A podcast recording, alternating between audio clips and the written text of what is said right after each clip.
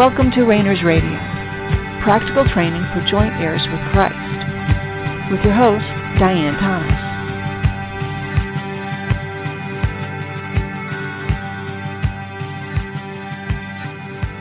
Good evening, and welcome to Reigners Radio. This is Diane Thomas, your host. Let's just take a moment and relax, and anything else that's going on, let it fall by the wayside. Remember that God is with you He's not against you. He's for you. His purpose is to bring you into wholeness and oneness with him. It's not about catching you doing something wrong or missing out on something. He's on our side. We're on his side. We're already in him. So this is not something where we're trying to attain something or please him even. You've already pleased him. You're, it's already a done deal. It's like you've already got everything you need. You know, you've already, all your needs are already met in your spirit. That's something to consider is you don't have any spiritual needs. All the needs in your spirit have already been met. Our problem is the soul. And everything to meet the needs of your soul is already there in your spirit. Okay, let me repeat that. Your your soul has needs for life, for approval, for love. Eh, your your soul has needs, the God-given needs. And since God gave those needs to your soul, he alone fills those needs. But he's already given you everything you need to fill those needs in your spirit. So why don't we have those, why aren't we walking around with our soul's needs met? Because there's a war going on in your soul. The soul is the problem. Your soul has bad habits. Your soul wants to maintain control. And in order to receive life and eternal life and approval and the unconditional love God wants to give us that will meet our needs, our soul will have to give up its rights. Its rights to control. Its right to dictate how that love is given. And your soul, there's one of your main strengths of your soul, all of our soul, is control. It's a it's an automatic. It's built into our soul to protect us. And it, God put it there. So it's not that he's critical of it. It's not that we should be critical of it. We should understand it's sort of like, you know, in your car you have a gas pedal and you have brakes. If all you ever did was had your foot on, on the gas pedal, that would be dangerous you all only had your foot on the brake, you're not going to get anywhere. It's knowing how all the different aspects of your car, the steering, everything works together to get you from point A to point B safely. But your soul is stuck, generally speaking, on the brakes. The soul doesn't want to change because staying in your garage is going to be the safest place for you never leaving the house is going to be the safest place for you. But your soul, your car, that's not what it's made for. Your soul is to receive the life of God here on this earth. More and more and more as God heals your soul. And then as we learn to overcome these bad habits more and more we're seeing that it's the it's a two-stage process. God heals us, and as he, he heals us, we then part of our job, our projects, is to overcome our bad habits and not be trapped in putting it off. Now, some things, you know, this is where we we always go back to asking the Lord, is this an area that has already been healed? Is this an area that you need to heal? Is this an area that you're even working on right now? And a lot of times he'll say, this is not where I want you to be focusing on. I want you to be working on this over here. Because in the healing department, where he's healing our soul, he doesn't need our help.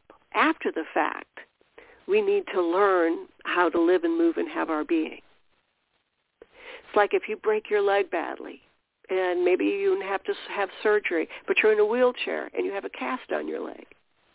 After you have that cast removed, your muscles have, have atrophied and you have to relearn how to walk. Well, this is real a good analogy of our the process of healing. We've all been wounded. We've all been in that bad car accident where we've hurt our, our leg, our injured our leg or our arm or, or part of us. And while we heal, we do everything necessary for it to heal correctly. We stay off of it or we do exercise, whatever is necessary for it to heal correctly. But then once it's healed, we learn or relearn how to use it correctly, how to walk. If we've broken, you know, I broke my wrist when I was young. After I had the cast removed, I had to relearn how to grip properly.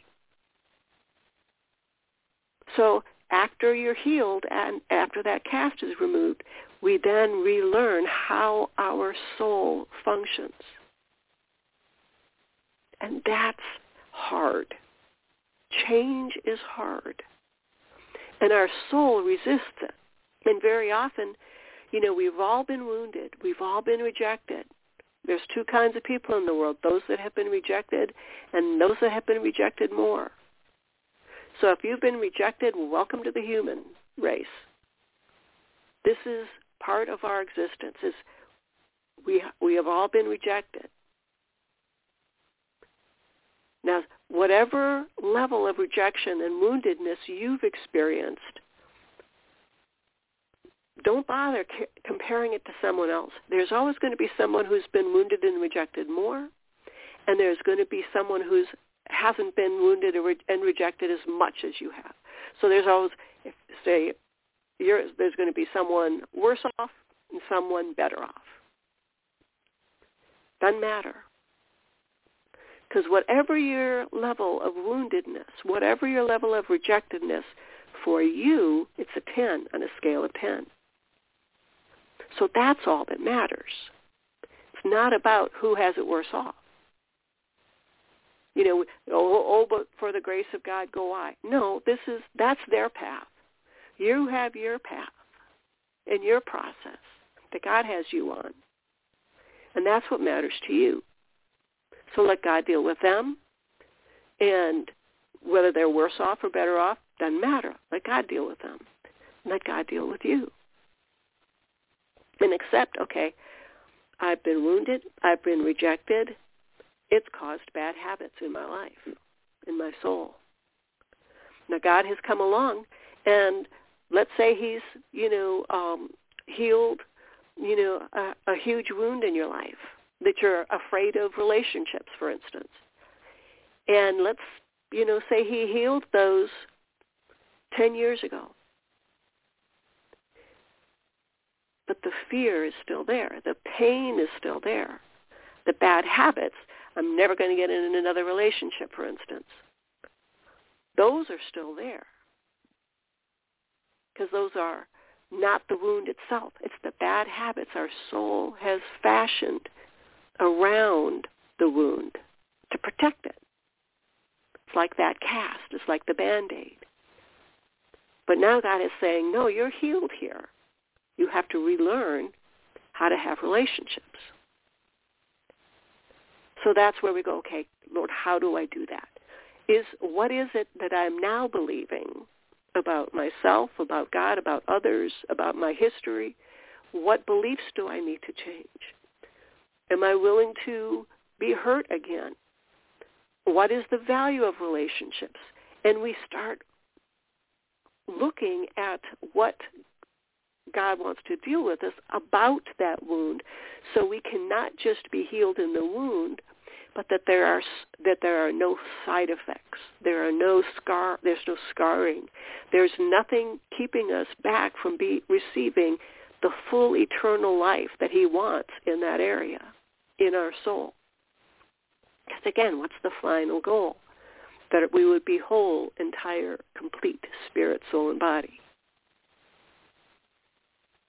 We're not going to bring in, you know, any lies. We're not going to believe any regrets or hesitations.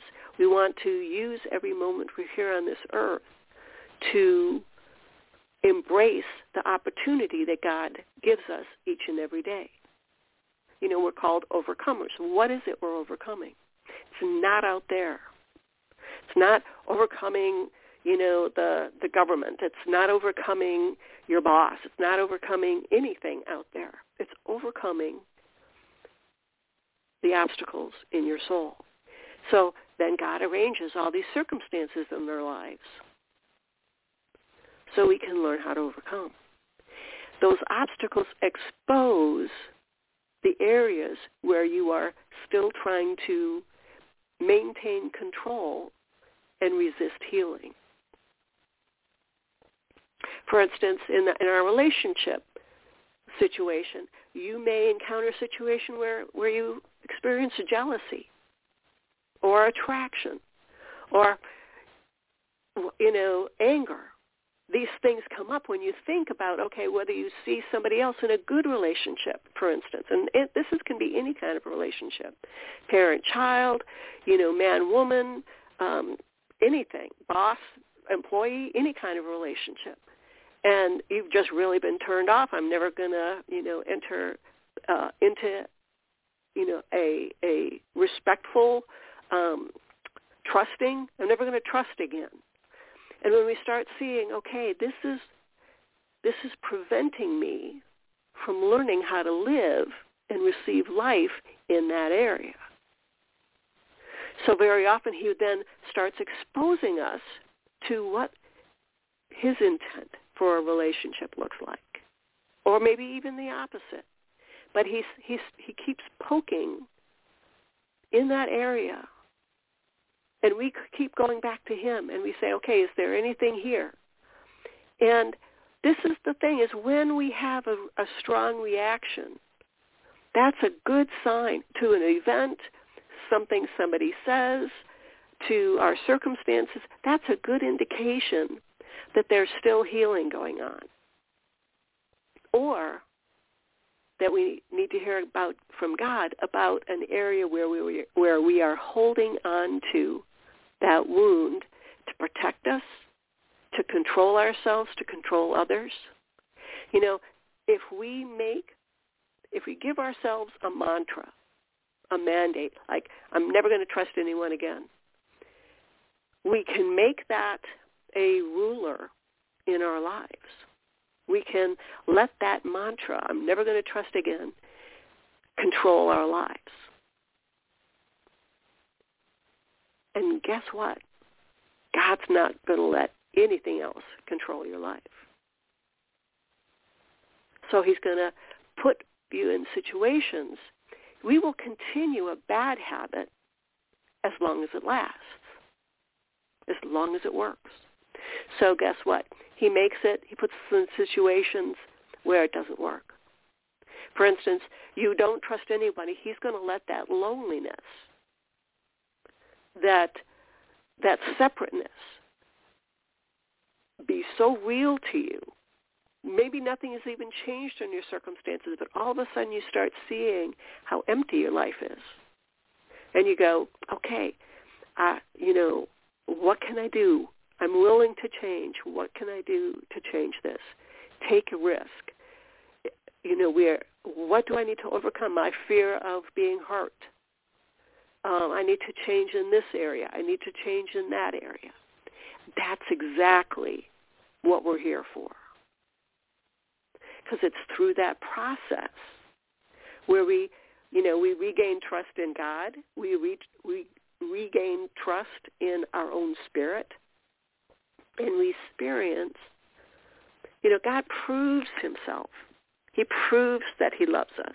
He proves that he's trustworthy by putting us in situations where we end up trusting him, where we end up receiving his love. And there's a, a real simplicity to it. It's not all that complicated.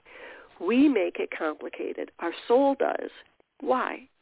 To maintain control. This is why, you know, so often we get caught up in doctrine and in, you know, trying, you know, um, trying to get so introspective or caught up in good works or what is, you know, what is my purpose? When it's really all the simplicity, your purpose is relationship with Christ. And he expresses that by bringing you into wholeness. Prayer for us was, was, that, was that we would be one as he and the Father were one. That's, there's the simplicity there. It's all about you. Now, in that part of that process, could be that you turn your world upside down. But it's not for the sake of the world. The, he doesn't need your help to change the world. He doesn't need your help to evangelize. But there may be something that the only way he can change a belief you have, a misbelief you have, is for you to share the love of Christ with someone. And so he puts you in a situation where that's what you need to do is share the love of Christ. And again, the, the easiest way to evangelize is just to ask. I don't know whether you believe if God is real or not, but would you be willing to just, if he revealed himself, is that okay with you? And that's it. That's evangelism. Introducing people to God. And for us, that's the simplicity. God, God is big enough to take care of each one of us individually, to arrange every circumstance in our lives individually. And he doesn't need our help with that. So there's plenty of, uh, for us to do to take up our time while we're here on this earth without trying to fill our lives with a lot of duty a lot of things we should be doing as Christians. And when you when you stop and think about the hundreds, there are hundreds of different denominations in the United States alone, probably in the world far more than that. But they differ in minutia, in a little bit here, a little bit there. Even the nature of God, you know, the the role of the devil, you know, what heaven and hell, you know, all these, there's quite a variety of different things. But none of those, for so many of us, they're just a distraction. Denominations and doctrines, and sometimes even just church. You know, our concept of church is about a building very often, not always. But what does what is a church? The ecclesia, the called out. Called out from what is the norm, what your old life used to be. Come out from among what you used to be. Let your soul return to the way God created it. Your soul is meant to be fully one with your spirit. It's, you know, I hate to use this example, but it's like if a dog has gotten lost you know, you lose your your dog, and he's on his own for you know months. You know, trying to uh, survive by eating out of garbage cans and maybe getting chased off by some wild animals or another dog or and people just yelling at it to to you know get out of the yard and fending for itself. And it's finally relocated. Somebody finally catches it has a microchip and you're reunited well, that dog has been changed. That's not the same dog that got lost. That dog has has learned to protect itself. And so it might have and is very likely picked up some bad habits, like scarfing food and maybe snapping, at, you know, but trying to bite you. Bad habits. So we're patient, and we understand that, and we help it to reacclimate, to return to a, a good part of the family, where it doesn't have to be afraid of getting its needs met, of, of when is its next meal going to be, and it can return to that relaxed dog that you used to have before it was lost. Well, that's like our soul. Our soul has been lost. Was, Our soul was separated from the life of God. We were born that way. So you and I have never on this earth here in this in this time frame in this you, you know human worth world we're living in. Our soul, your soul, has never had all its needs met. So unlike the dog analogy, your soul has never been at home. It's always been lost. My soul has never known what it's like to be fully loved, even though that love is there now. But now that now I've been restored back to that loving place, my home, but now I have to relearn how to be loved. So your soul is learning how to return to what it was created for. To be unconditionally loved, unconditionally accepted, and unconditionally valued as a unique and significant person.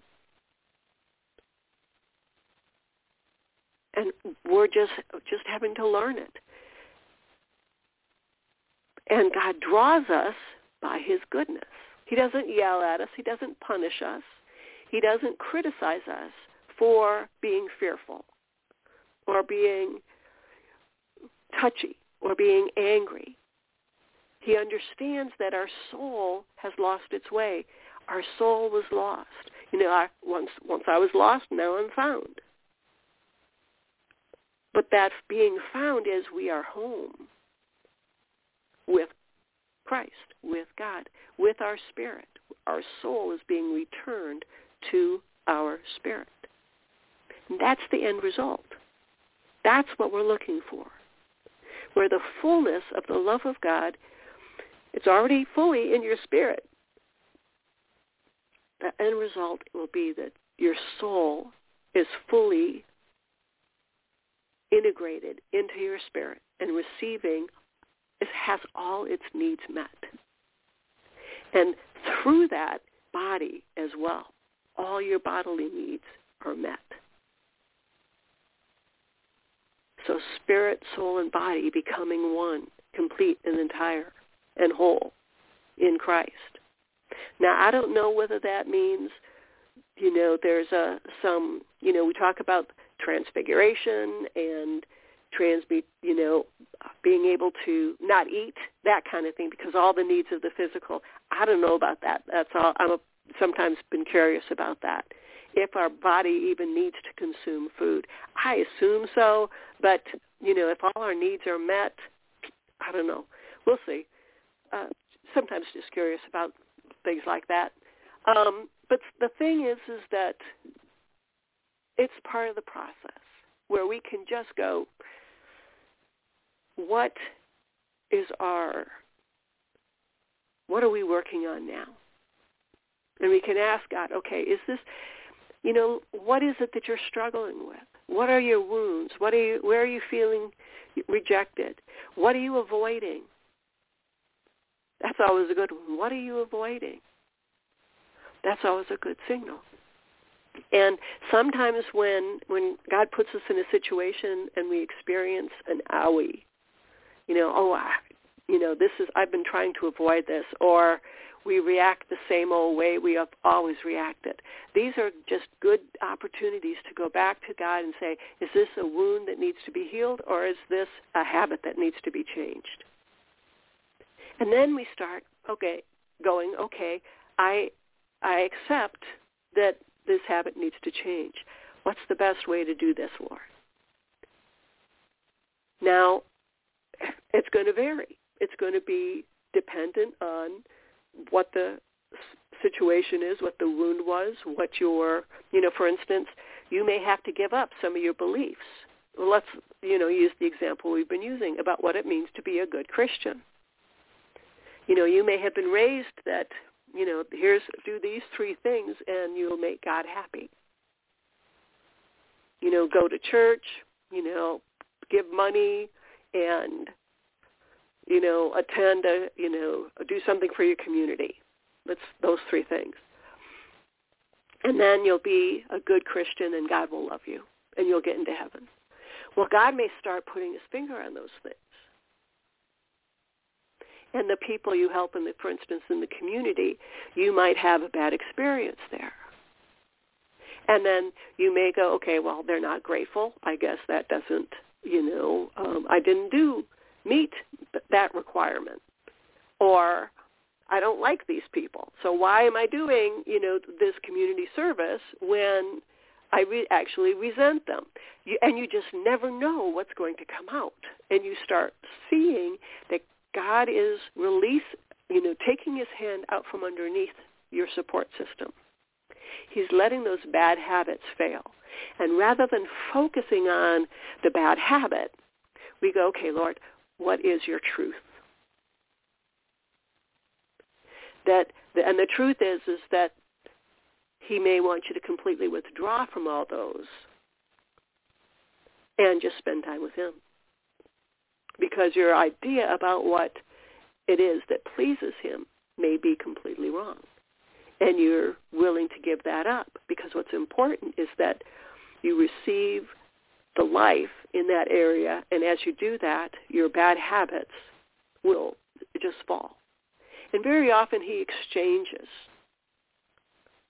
one thing for another. As he heals us in an area, for instance, if we're, we have to relearn, we take the cast off, we have to learn how to walk again.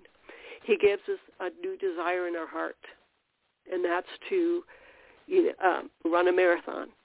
And so we're going to have to learn, relearn how to walk and run and train. And that's how he does it.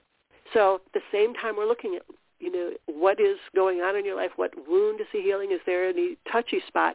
Also at the same time be thinking, what are the desires in my heart? What are, what is the, the, the pull, the new idea that he's given? Very often they will go hand in hand because he's you know he he's multitasking in us. He's doing he's both healing us and revealing our bad habits. At the same time he it's the goodness of god that draws us. But it is all about your soul. It is all about god. He is so invested in your wholeness that's why he sent his son so that you would be whole. And the only way that could happen was if all your sins were forgiven. So he did that. So now it's just a matter of time. And again, don't know what's going to happen in this earth, this world zone, this time zone, or what comes next. The end goal is that we would be complete and entire. So you know, maybe on a regular basis, on a monthly basis, on a weekly basis. Daily basis might be too much, but be writing down what's really annoying me right now. What what wounds am I most aware of? And are there new desires, new ideas, something that God is his goodness is drawing you? And document them. When we write things down, there's part of that's where we start getting, getting into the physical connection, the body connection to what we're doing. When we write things down, it affects our brain, and it becomes real.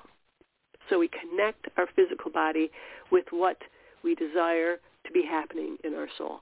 And that's for a whole other teaching, the connection between the the physical, the brain especially, and the mind you know, there's a, two different things. Your brain and your mind are two different things. Your heart and your emotions are two different things. and we have um, uh, reactions and our will are two different things. So we'll get into that some other time, though. So hopefully this has been encouraging. But simple homework. Please do it. Drop me a line at diane at thereignersclub.org with any questions or your results. I'm always glad to hear from you. We'll be getting back together again same time next week. Until then, thanks for tuning in. This has been Diane Thomas of Reigners Radio. Have a great night.